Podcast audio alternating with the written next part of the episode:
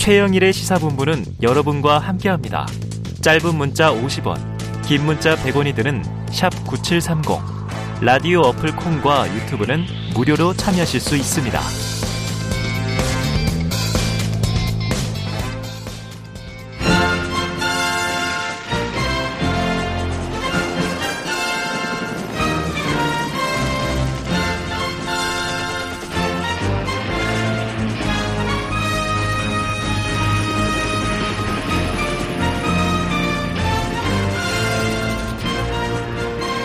네, 새는 좌우의 날개로 난다. 매주 수요일에는요, 보수의 시각으로 현안을 들여다보는 진격의 보수 시간이 있습니다. 오늘 이현주 전 의원, 그리고 항상 진행 도와주시는 임병빈 작가 나와 계십니다. 어서 오세요. 안녕하세요. 네, 오랜만입니다. 어, 봄 느낌 나는데요. 네. 파스텔 톤으로 밝아지신 것 같아요. 네, 봄이죠, 봄. 지금 봄이죠, 봄. 벚꽃이 엄청 폈어요, 지금 여의도에. 여의도에. 네, 모르셨어요? 아, 저도 간혹 아, 보는데. 네, 오랜만에. 오셨군요. 네, 오랜만에 뵈니까 좋습니다. 네, 어디 다녀오셨어요? 아니에요. 잠깐 저 그냥 저 호캉스 쉬다 왔어요. 네. 대선이 힘들었어요. 네. 네. 자, 이 그동안 뭐 여러 가지 소식도 들려왔고 그랬는데 자, 지금 이 여러 가지 하마평에 거론되고 계세요.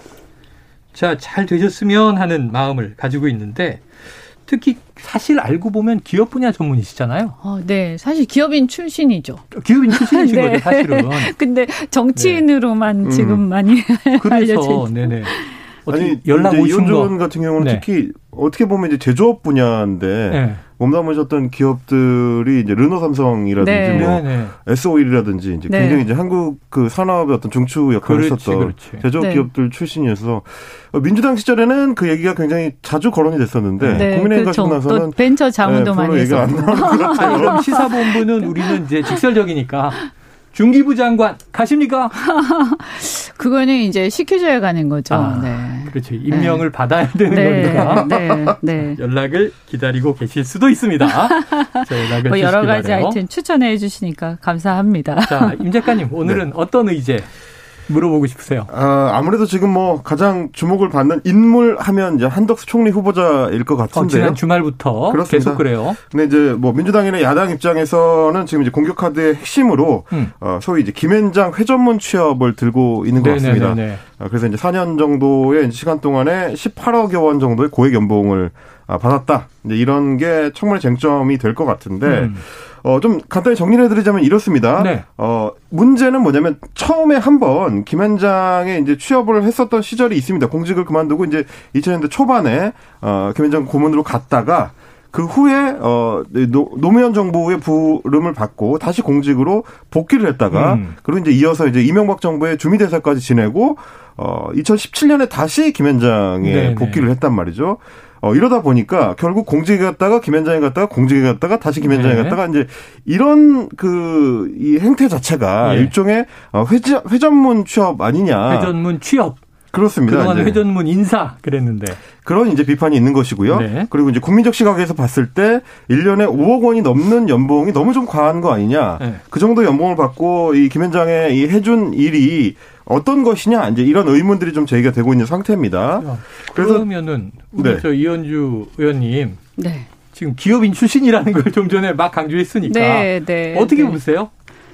이 사안에. 어, 네, 이게 제가 보니까 이게 어 이제 좀 과거랑 최근하고 많이 달라진 것 같아요. 네네. 그래서 이런 이제 그 공직의 어떤 윤리 문제 음. 이런 것들이 특히 최근 한 몇 년 사이에 엄청나게 엄격해졌죠. 어, 네, 그리고 이제 뭐 아시다시피 김영란법 문제도 있고 네. 저도 사실 이제 어, 회사 그만둘 때쯤 해가지고 그때 제가 윤리 규정을 만들었어요. 어. 네, 그러면서 이제 나오면서 그거 만드는 바람에 제가 어, SOL에 자문을 못 하고 있거든요. 아, 그래요? 네, 이해 충돌에 걸려가지고. 아, 본인이 만든 네. 그 규정 때문에 네. 그만큼 네. 엄격하게 네, 강화를 변화되고 있다. 그 사람들이 그러더라고요. 의원님이 만드셨잖아요. 아, 그렇지. 그럼 또할 말씀은 없으시겠네요. 네, 그래서 이제 이게 우리나라 지금 과도기 예요, 과도기. 음. 예, 그래서 어 굉장히 엄격하게 변해가고 있는데 그래서 지금의 시각으로 보면 이제 좀 비판할 지점들이 있는데 네. 또 예전 분들 그러니까 특히 이제 과거에는 그런 부분 분들이 사실 이렇게 엄격하지 않았죠. 네. 네. 네.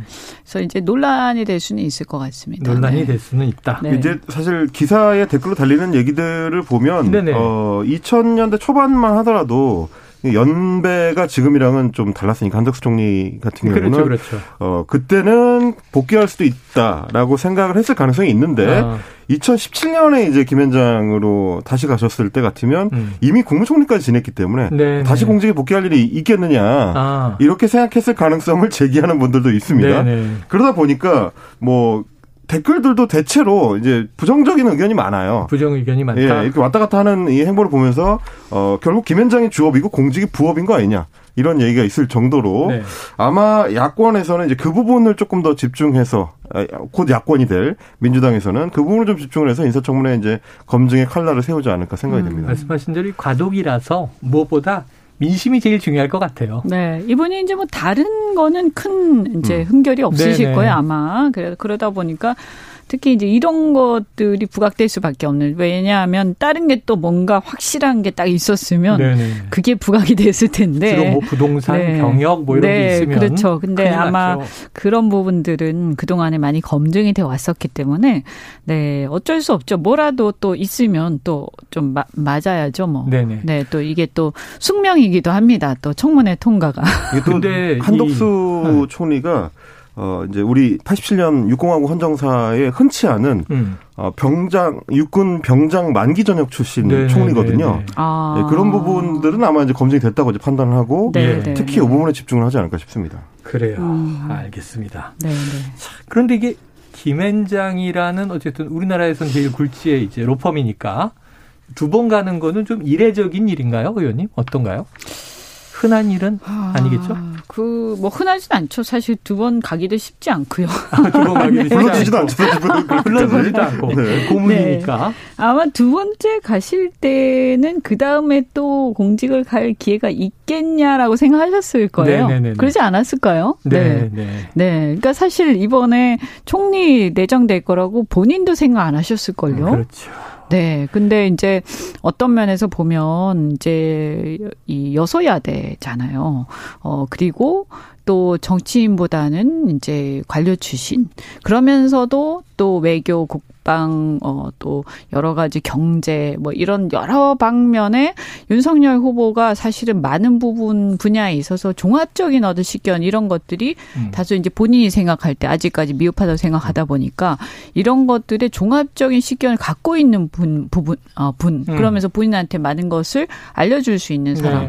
이런 걸 찾다 보니까 음. 아마 이분이 그런 데 또 아무리 많은 걸 알고 있어도 또 약점이 있으면 안될 네. 거고요. 청문회는 찾다 찾다 하다 되고. 보니까 이제 이러 이분한테 가게 된 네, 거죠. 네. 또 정치인 출신 아마 뭐 김한길 어 대표라든가 여러분들이 얘기가 됐습니다만 안철수 대표는 안 하신다고 네. 했고 또 김한길 대표도 또 건- 여러 가지 본인이 이제 이 정도 하면 됐다 이렇게 생각하셨을 네. 거고 그러다 보니까 어 다른 대안이 없지 않았을까 하는 아, 생각이 듭니다. 네. 야, 오늘 저- 부, 부드럽게 소신 발언 하시는데 음. 요 정도로 자제해야 됩니다.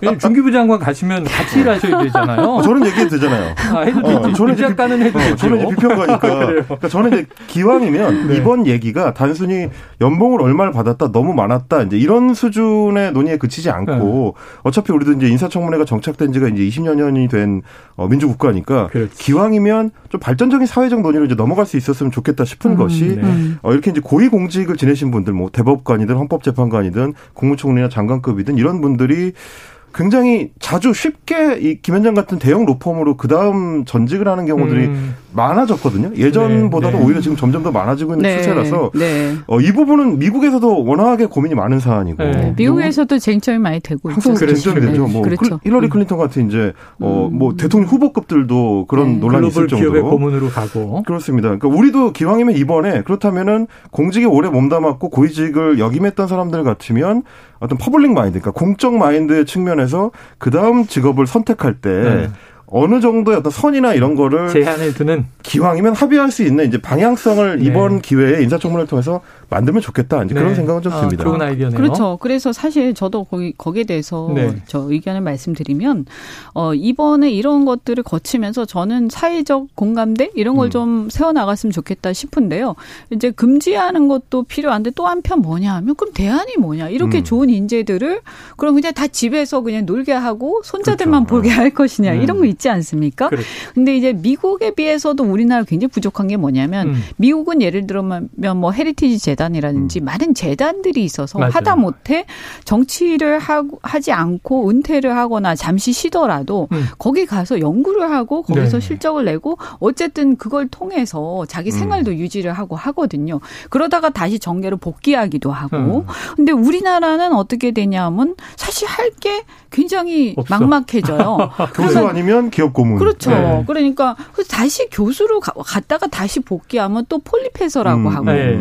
또 그렇다고 해가지고 다시 자기의 현업으로 복귀를 하자니 음. 다시 정계 복귀를 문제가, 할 예. 사람들은 네. 이것도 어떻게 보면 자기 회사의 민폐가 되는 거예요. 음. 아, 그렇죠. 그렇죠. 예, 그러니까 이게 뭔가 애매해. 그래서 굉장히 좋은 인재들이 아주 이상한 사람, 민, 룸펜처럼 되어버리거든요. 팬 네. 오랜만에 듣네요. 네. 근데 이런 네. 인재들이 나라를 위해서 많은 역할을 하셔야 되기 때문에 네. 제가 볼 때는 어떤 재단, 연구소 이런 것들이 이제는 나- 우리가 선진국이 되었으니까 네. 이런 분야에 일하는 사람이 많이 생겨야 된다라고 네. 저는 생각하고 맞습니다. 여기에 또 많은 분들이 기부도 해주시고 또 기관이나 이런 것들도 음. 그렇죠. 많이 생겨나야 된다라고 생각합니다. 공익재단이 많이 필요하다. 그렇죠. 그러니까 대안이 있으면서 얘기를 음. 또 해야 그래서 된다라고 우리나라가 생각합니다. 이 서드 섹터 네, 이 너무 시민 부족해요. 사회가 네. 좀 활성화될 필요는 음. 있겠어요. 네. 말씀하신 대로. 자, 다음 이슈를 한번 여쭤보겠습니다. 요거 좀 쟁점이 되는 건데 최근에 이제 이준석 국민의힘 당 대표가 이 전장현과 이 장애인 단체와 충돌이 있었어요. 오늘 뉴스를 보니까 결국 1대1 토론이 방송 토론이 성사된 것 같은데 관련해서 SNS에 글을 쓰신 걸 보니 장애인 문제는 정량적 공정성과는 다른 문제다. 이렇게 쓰셨는데 좀 해석을 해 주세요. 아, 네. 이게, 그러니까 무슨 얘기냐면 제가 이, 이 말씀 아마 작가님한테 드린 것 같은데요. 어, 두 가지를 얘기를 했어요. 일단 장애인은, 음. 어, 좀 절대적 약자다. 네. 그러니까 상대적 약자가 아니고, 그러니까 네. 남녀라든가 뭐 이런 문제들은, 어, 이 상대가 누구냐에 따라서 약자가 될 수도 있고, 강자가 될 네, 수도 있고, 네. 그래서 그것이 특권이 될 수도 있고, 보호가 될 수도 어. 있죠. 그런데 사실 장애인 같은 경우는 우리가 좀 보기에는 그래도 좀 절대적 약자의 네. 측면이 강하고요. 네. 그래서 좀 조심해야 된다. 음. 라는 게 하나가 있고 또 하나는 뭐냐 하면 예를 들어서 우리 예산을 측정하거나 할때 음. 우리나라가 이제 출발 선상이 같, 좀 같아야 된다. 우리 공정성 얘기할 때 네, 그런 네. 얘기 많이 하지 않습니까? 그렇죠. 근데 그러면 다른 분야에서 10% 예산을 증액했는데 이 분야에서도 10%만 하면 공정한 거 아니냐. 보통 그렇게 얘기를 네, 해요. 네. 근데 우리가 장애인 얘기를 할 때 그럼 우리가 우리나라의 장애인 예산이 과연 어 출발 선상이 일반 비장애인들하고 같으냐? 네. 턱없이 부족하죠. 이미 그렇죠, 출발선상 그렇죠. 자체가 네. 벌써 한참 밑에 있기 때문에 음. 사실 출발선을 똑같이 만들려면 어 그걸 어느 정도 선진국 수준으로 끌어올린 다음에 음. 같이 출발을 해야 되거든요. 네. 예를 들면 엘리베이터 문제도 그렇고 예. 엘- 에스컬레이터 문제도 그렇고 그다음에 활동 보조인 문제도 마찬가지예요. 네, 네. 그래서 이런 상황이기 때문에 예컨대 어 예산 10% 늘린다. 그러니까 장애인 예산도 10% 늘린다. 이건 아니라는 거예요. 어. 그러면 예를 들어서 활동 보조인이 예를 들어서 시간이 만약에 뭐한 8시간에서 음. 한10% 늘린다. 그럼 우리가 예산이 10% 늘어나니까 활동 보조인 시간을 한 1시간만 더 늘려주겠다. 음. 네. 그러니까 충분하지 않냐. 음. 그러면 예를 들어서 이런 일이 있었어요. 제가 어 지역구 국회의원을 할때 음. 어머니가 그 보통 그런 분들이 집이 가난하세요. 예. 예. 그러니까 일을 나가세요. 음. 보호자들이. 그럼 어머니가 보호자가 일을 나가신 사이에 조금 늦게 오셨어요. 차가 막혀서. 음. 근데 그 사이에 활동 보조인 퇴근해 버린 거예요. 네. 음. 공백이 생겼어요. 그렇죠. 근데 그 마스크를 어 산소 호흡기를 달고 있었는데 어. 중증 장애인이니까. 네, 그렇죠. 근데 그게 떨어진 거예요. 아. 그 사이에 질식사 해 버리셨어요. 아이고. 그런 일이 생기는 거예요. 음. 네네. 그러니까 그한 시간만 더 있었으면, 음, 한 그렇죠. 시간만 더 음. 있었으면. 옆에 사람만 있었으면. 그렇죠. 제가 그때 막 울었어요. 너무 마음이 아파가지고. 음. 바로 이런 일이 있기 때문에 이게 우리가 예산에서 한 시간 10% 이런 문제가 아니라는 네, 거예요. 그게 그러네요. 제가 정량적 문제가 아유, 아니다. 이해가 됐습니다. 네. 좀 복잡하게 설명을 드렸습니다. 경험적인 얘기를 하시니까. 네 네. 장애인 문제는 정량적 공정성과는 다르다. 음, 음. 그렇죠. 자, 그러니까 최소한의 네. 어떤 어 근본적인 음. 인간적 그 인간적 존엄성을 보장해 주기 음. 위한 최소한의 수준을 해 놓고 음, 음. 그 거기서 출발해야 된다라고 저는 어. 생각하는데 우리나라 아직 한참 멀었다라고 네. 생각합니다. 저는 의원님께 이제 한번 여쭤보고 싶은 게 이겁니다. 최근 들어서 특히 이제 대선 끝난 이후에 이준 석 대표가 앞으로 이제 어떤 정치적인 어젠다를 가지고 어 청년 대표로서 이제 자신의 위치를 잡아갈 것이냐에 대해서 걱정하거나 이제 고민하는 분들이 많았는데 처음 잡은 이 정치적 타겟이 전장현의 이제 시위다 보니까 네. 어 이준석이라는 젊은 정치인한테 많은 기대를 걸었던 시민들이 봤을 때는 과연 저게 우리가 기대했던 청년 정치의 진짜 모습인가? 음. 혹은 미국에서 오래 공부를 했었던 사람이 소위 어 선진 정치를 도입한다고 했을 때 가져오려고 했었던 게 미국에서도 논란이 많은 이 반 PC주의 네. 뭐 이게 정치적 올바름에 대한 이제 어떤 논쟁적인 부분들을 끌어오는 거. 그게 주로 미국 내에서도 여전히 소수 의견들이고 여전히 좀 혐오주의적이다라는 비판을 많이 받고 있는 어, 정치적 운동 흐름인데 그걸 가져오는 게 이준석의 역할이 맞느냐? 그것도 앞으로 여당이 될 어, 당 대표가 할 만한 역할이냐? 음. 그러면서 이제 또 소위 말하는 이제 사과 논쟁으로까지 가는 거거든요. 음. 네. 전장현 측에서 어느 정도 이제 접어주면서 시위 방식 바꿨다면 이준석 대표도 사과하는 게 맞지 않느냐? 정치 도의적으로 음. 이런 의견들 대해서는 어떻게 음. 보십니까? 어, 일단은 제가 볼 때 지금 이 사안 자체는 네. 말이죠. 쟁점이 둘이 달라요, 양쪽이. 음. 그러니까 이게 너무 안타까운 그렇지. 게 평행선상에서 약간 엇나가고 있다고 해야 되나? 네, 서로 그러니까 다른 이, 이야기를 하는. 네, 서로 다른 얘기를 하니까 이건 절대 접점이 없죠. 네. 그러니까 이준석 대표는 뭐라고 얘기를 하냐면 전장현의 시위 방식과 음. 어이 출퇴근하는 시민들의 불편을 얘기하는 네네. 거예요. 볼모 이런 표현이 어, 그렇죠. 됐죠. 그러니까 네. 출퇴근하는 시민들이 불편한 건 사실이고 네. 음. 실제로 불만이 많아요. 네, 네, 그렇죠. 네. 그래서 그걸 잘했다고 얘기할 수는 없는 거죠. 전장현에 음. 대해서. 그러니까 그 얘기는 맞아요. 네. 그런데 그러면 그러면 전장현의 주장이 잘못된 거냐? 그건 네. 또 다른 문제인 거죠. 이동권을 보장하라. 네, 네. 네. 그거는 뭐뭐 뭐 약간 과한 부분도 없잖아 있지만 그러나 근본적으로 그것은 우리가 언제 우리 사회가 이렇게 어 장애인 문제 관심 가진 적이 있어요. 저는 네. 참 이게 아이러니하더라고요. 네, 야 이게 대한민국이 이렇게 장애인 문제 관심 가진 적이 있었나? 음. 이 비로소 관심 가진 가 지는구나. 네, 참 다행이다. 네, 네. 이, 이렇게 생각해야 되는구나. 네, 역설적이죠. 네. 그래서 지금 이 부분이 그러니까 장애인 문제 본질에 대한 얘기가 아니 어, 본질에 대한 얘기와 음. 그다음에 이준석이 얘기하는 어, 어떤 이 투쟁 방식에 대한 얘기 이 두 개는 다른 얘기인데 네. 왜 이게 섞여서 막 얘기가 되는 거냐? 그리고 투쟁 방식에 대한 것은 아마 다, 대부분의 시민들이 문제 의식 갖고 있을 테니까 오케이. 그러면 그, 그 부분은 전장년도 그렇고 많은 시민 사회 단체들이 어, 좀 반성하고 성찰하자. 그러면 음. 이제 끝나는 문제고요. 그 다음에 장애인 문제의 본질에 대해서 논의하자. 이러면 되는 문제예요. 네, 그렇죠. 근데 왜 이렇게 막 섞어서 싸우고 음, 있지? 그러니까. 이런 게좀 안타깝고.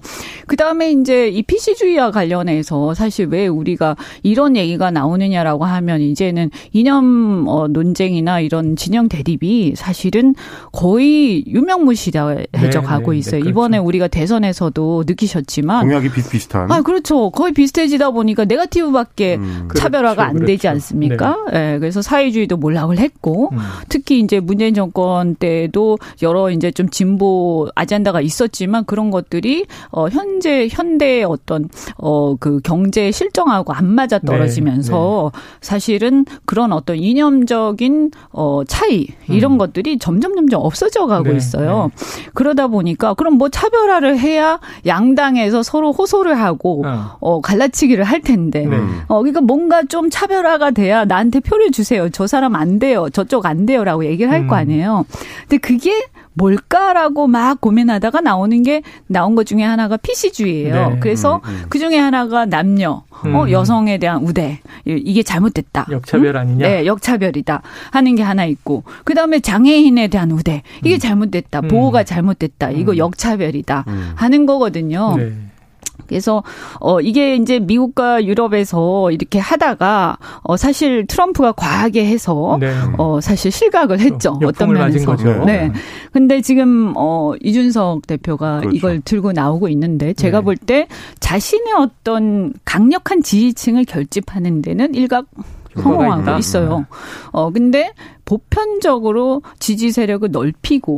그다음에 우리 이제 보수 정당 그러니까 국민의 힘의 음. 어떤 대중 정당으로서의 확장성을 넓히고 음. 이렇게 하는 데는 과연 효과가 있느냐. 어. 그래서 이 부분에 대해서는 당 내에서도 어 조금 비판적인 목소리가 네. 많이 있죠. 아유, 오늘 들을 말씀이 너무 많았는데 시간이 다 돼 버렸어요. 음. 지방선거 얘기를 또 많이 아, 여쭤보려고 네네네. 했는데. 자, 오늘 아, 진격의 보수 이현주 전 의원, 그 임병긴 작가 여기까지 정리하겠습니다. 말씀 고맙습니다. 네, 감사합니다. 고맙습니다.